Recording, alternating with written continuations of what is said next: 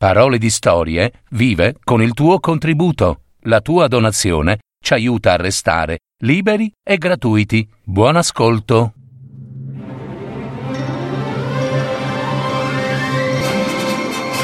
Fiabe, favole, racconti, leggende. Adattamento e messa in voce di Gaetano Marino. www.paroledistorie.net Shames è la profezia del cranio dei corvi, una leggenda dalla Scozia.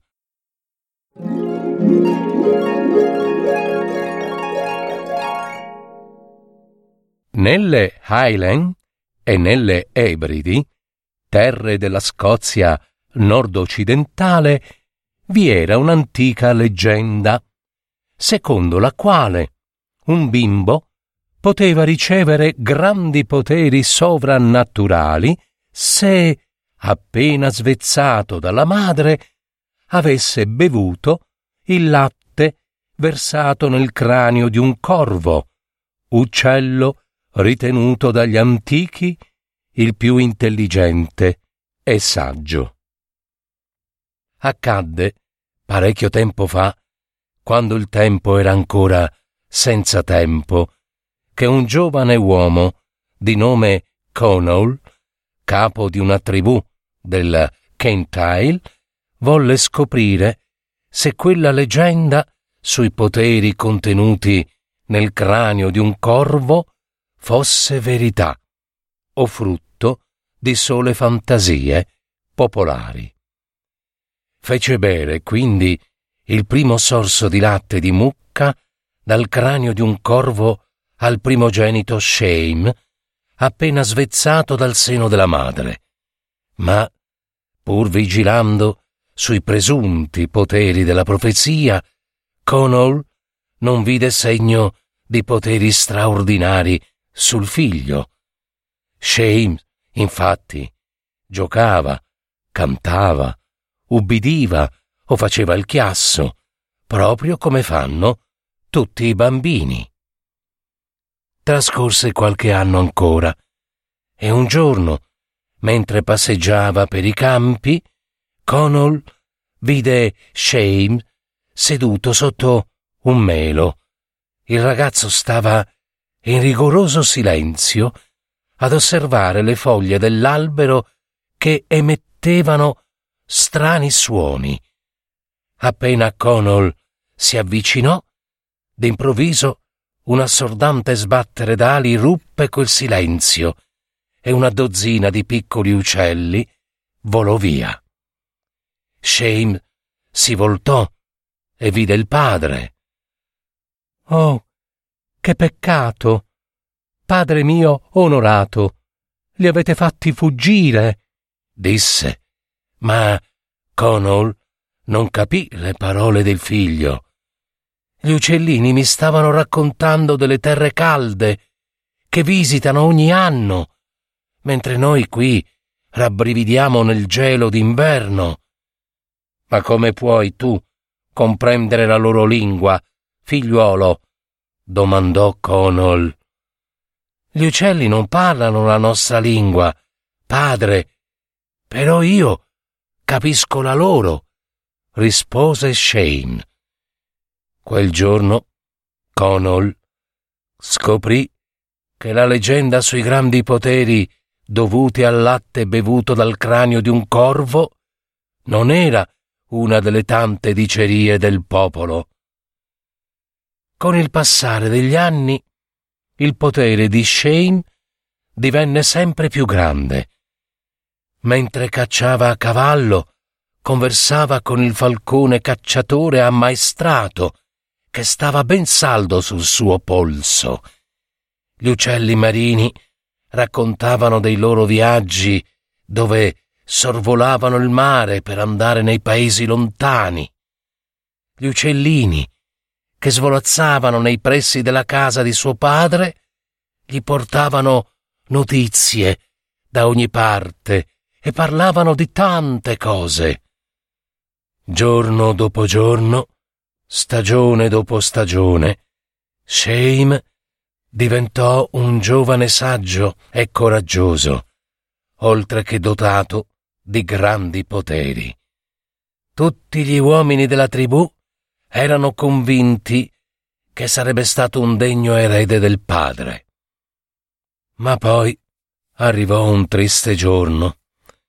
Fu quando Shame, mentre con il capo chino e pensieroso serviva, come sempre faceva, il padre seduto alla tavola imbandita, Conol gli indicò le travi annerite dal fumo che sostenevano il tetto del salone, sopra cui centinaia di uccelli facevano il nido da sempre, e disse Dimmi, figlio mio, di cosa parlano stasera gli stormi?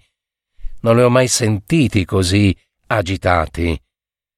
Shame, sempre a capo chino, disse Padre onorato e rispettabile mio Signore, so che se dicessi ciò di cui parlano quegli uccelli, voi vi adirereste con me.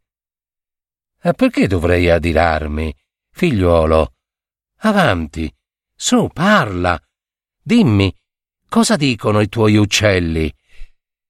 Shame rimase un attimo in silenzio, poi disse Gli stormi dicono che un giorno, a questa tavola e in questa sala, dovrete essere voi, Padre mio onorato, a servire vostro figlio. Appena Conall ebbe ascoltato la profezia, fu invaso dall'ira funesta. Si levò in piedi e scaraventando a terra ogni cosa dalla tavola disse Dunque, tu dici, Shame, figlio ingrato, che un giorno il sangue del mio sangue si rivolterà contro di me, rubandomi ogni bene prima che sia venuto il tempo della mia morte. Figlio traditore. Ebbene, io ora ti ordino. Lascia immediatamente la mia casa. Dai l'addio ai tuoi amici e non comparire mai più davanti ai miei occhi. A nulla valsero le lacrime e le suppliche di clemenza di Shames verso il padre egli dovette lasciare comunque la sua casa, la sua gente, i suoi amici. Se ne andò dal Kentail, ramingo e povero, con indosso solo i suoi vestiti. Quando arrivò sulla riva del mare pensò oltre il grande mare che mi sta davanti, verso il sud, c'è un mondo immenso di cui gli uccelli mi parlano nelle loro storie di viaggi. Cercherò e troverò un vascello, e con esso partirò verso quei mari e quelle terre dove il sole splende assai. Il destino volle che quello stesso giorno un vascello stesse per partire verso quelle terre straniere. Shea riuscì ad imbarcarsi e dopo giorni e giorni approdò nella bella terra di Francia, da dove decise di proseguire il suo viaggio a piedi. Nel suo lungo cammino arrivò in un parco ricco di fiori, dove crescevano gigli. Poco distante vide cento torri che si innalzavano verso il cielo azzurro. Shane capì d'essere arrivato nei pressi del palazzo reale del re di Francia.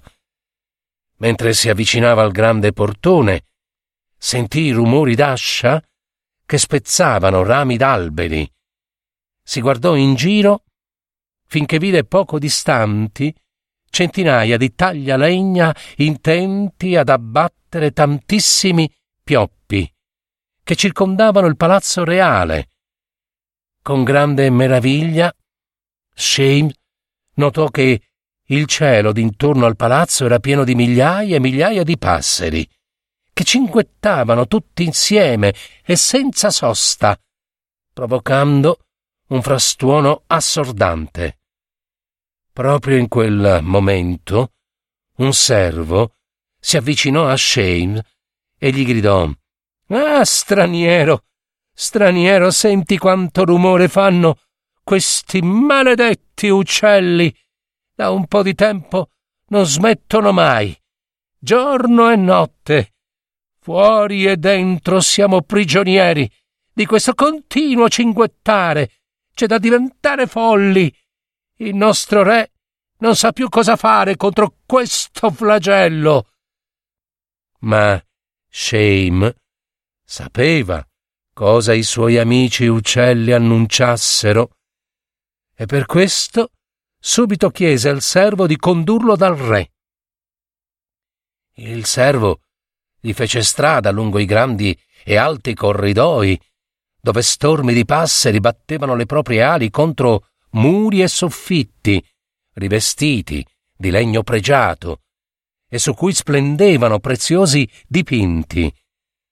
Attraversarono le terrazze, dove le dame di corte strillavano come matte per comunicare tra loro e capirsi, e nemmeno nella sala del consiglio ministri e generali riuscivano a deliberare per il buon governo del regno. Questo accadeva a causa del fracasso confuso provocato dagli uccelli. Alla fine Shames raggiunse la stanza del re, dove, nonostante le finestre fossero ben chiuse e isolate, con una guardia a sorvegliare la porta d'entrata, un passero solitario, più abile e scaltro, era riuscito ad intrufolarsi nella camera approfittando del momento in cui la regina s'era recata a dare il buongiorno al re, che ora se ne stava lì, solo e pensieroso, a guardare quel passero. Poi sentì bussare alla porta e disse Chi è che mi disturba? La guardia entrò e disse Perdonate, sire, ma qui fuori c'è un certo giovane che chiede udienza. E che vuole costui? Egli dice che sa come salvare noi tutti dal frastuono degli uccelli. Il re fece entrare Shame. Riverisco, Sua Maestà, disse il giovane inginocchiandosi. Che cosa vuoi, ragazzo? domandò il re, disperato mentre guardava, con il mento appoggiato al palmo della mano, quel passero solitario appollaiato sul bracciolo della poltrona. Vi chiedo d'ascoltarmi, maestà, perché io so come curare il sortilegio malefico dei pennuti che si è abbattuto sul vostro palazzo. Il re rimase un attimo in silenzio.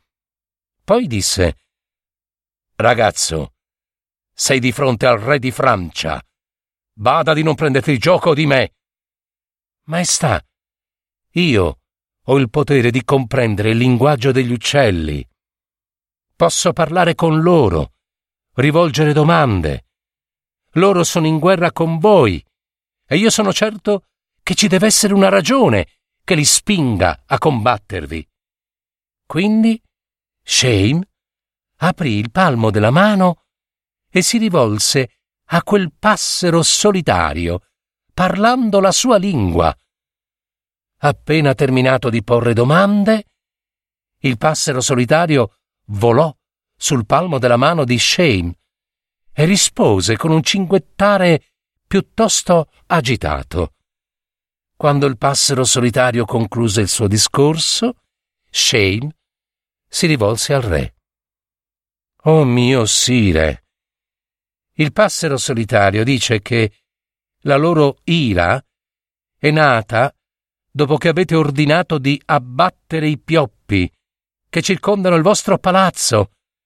E senza quei pioppi i passeri non possono più costruire i loro nidi. Niente nido, niente casa dunque, e di conseguenza niente più pace per voi e per i vostri sudditi. Ma se darete ordine di interrompere l'abbattimento dei pioppi, non vi faranno più guerra. Udite queste parole, il re domandò. Qual è il tuo nome, giovane? Il mio nome è Shane, Sire, figlio di Connell, e vengo dal Kentile, una regione della Scozia. Il re afferrò la propria barba e pronunciò un giuramento. Io, re di Francia, sulla mia grande barba e su tutti i santi di Francia, giuro che se gli uccelli smetteranno di tormentare il mio regno, tu, giovane, shame, sarai riccamente ricompensato più di quanto possa sperare. Dopo che ebbe giurato, il re si alzò, spalancò la finestra della sua camera e diede ordine agli uomini della sua guardia. Subito si udirono i corni degli araldi banditori d'intorno al palazzo reale. Fu ordinato che nessun albero più, né cespuglio, né ramo o ramoscello che si trovasse vicino ed intorno al palazzo reale fosse abbattuto. Ebbene, non appena l'ultima ascia dei taglialegna tacque, migliaia e migliaia di passeri s'alzarono in volo, abbandonando i luoghi del palazzo reale per andare a costruire i loro nidi sui pioppi rimasti d'intorno e altri nuovi pioppi il re fece impiantare nei giorni che seguirono. Da quel giorno e per il tempo a venire il re di Francia e la sua corte furono lasciati in pace dai passeri. Intanto il re ricompensò generosamente, come promesso, Shame per l'aiuto che gli aveva dato gli donò una grande quantità d'oro, insieme ad un vascello dai finimenti pregiati d'oro zecchino e bronzo, provvisto di equipaggio.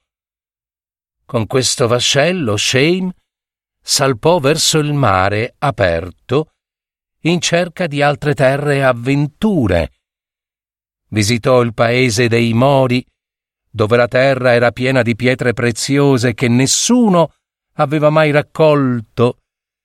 Sempre più ricco e saggio, Shame navigò per il mondo tra isole d'incanto dove nessun uomo era mai stato, e ovunque andasse la sua ricchezza e la sua saggezza aumentavano. Eppure Shame non dimenticò mai la sua terra del Caintail e dopo dieci anni di avventure ebbe il grande desiderio di ritornare nella sua terra per rivedere la sua casa e la sua gente. Fu così che una mattina il grande vascello si avventurò tra le nebbiose insenature del mare intorno alle isole Ebridi nel Caintail, dove, in uno stretto canale, gettò l'ancora.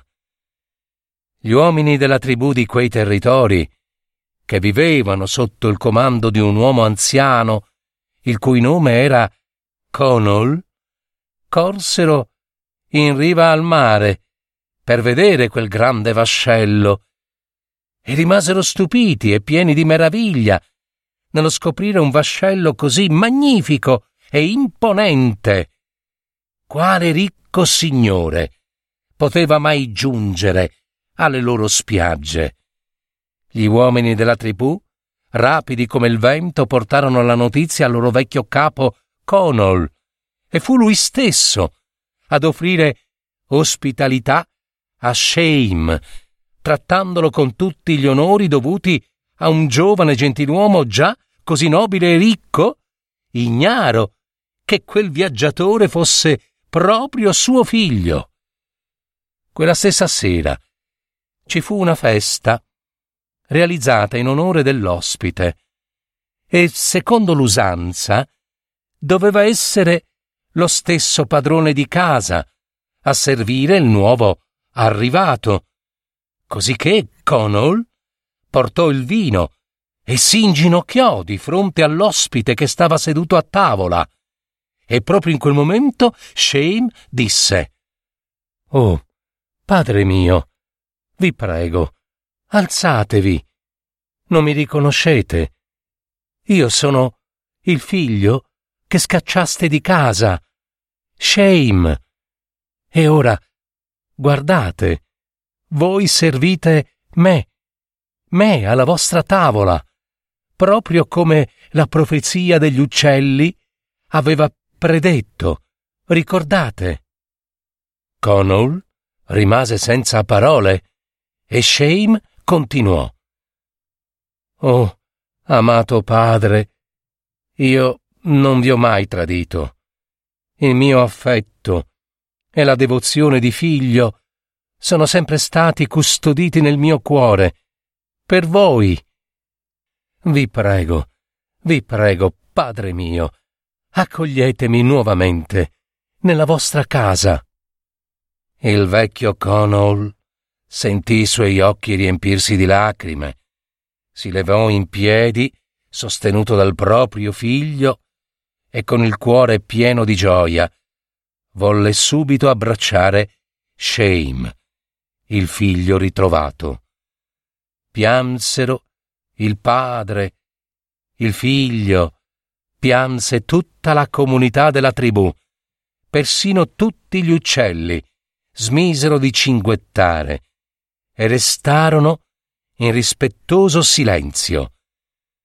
In presenza dei sudditi, Connell restituì al figlio Shame tutti i suoi diritti di erede e ancora più grande fu la felicità e la gioia di tutta la tribù.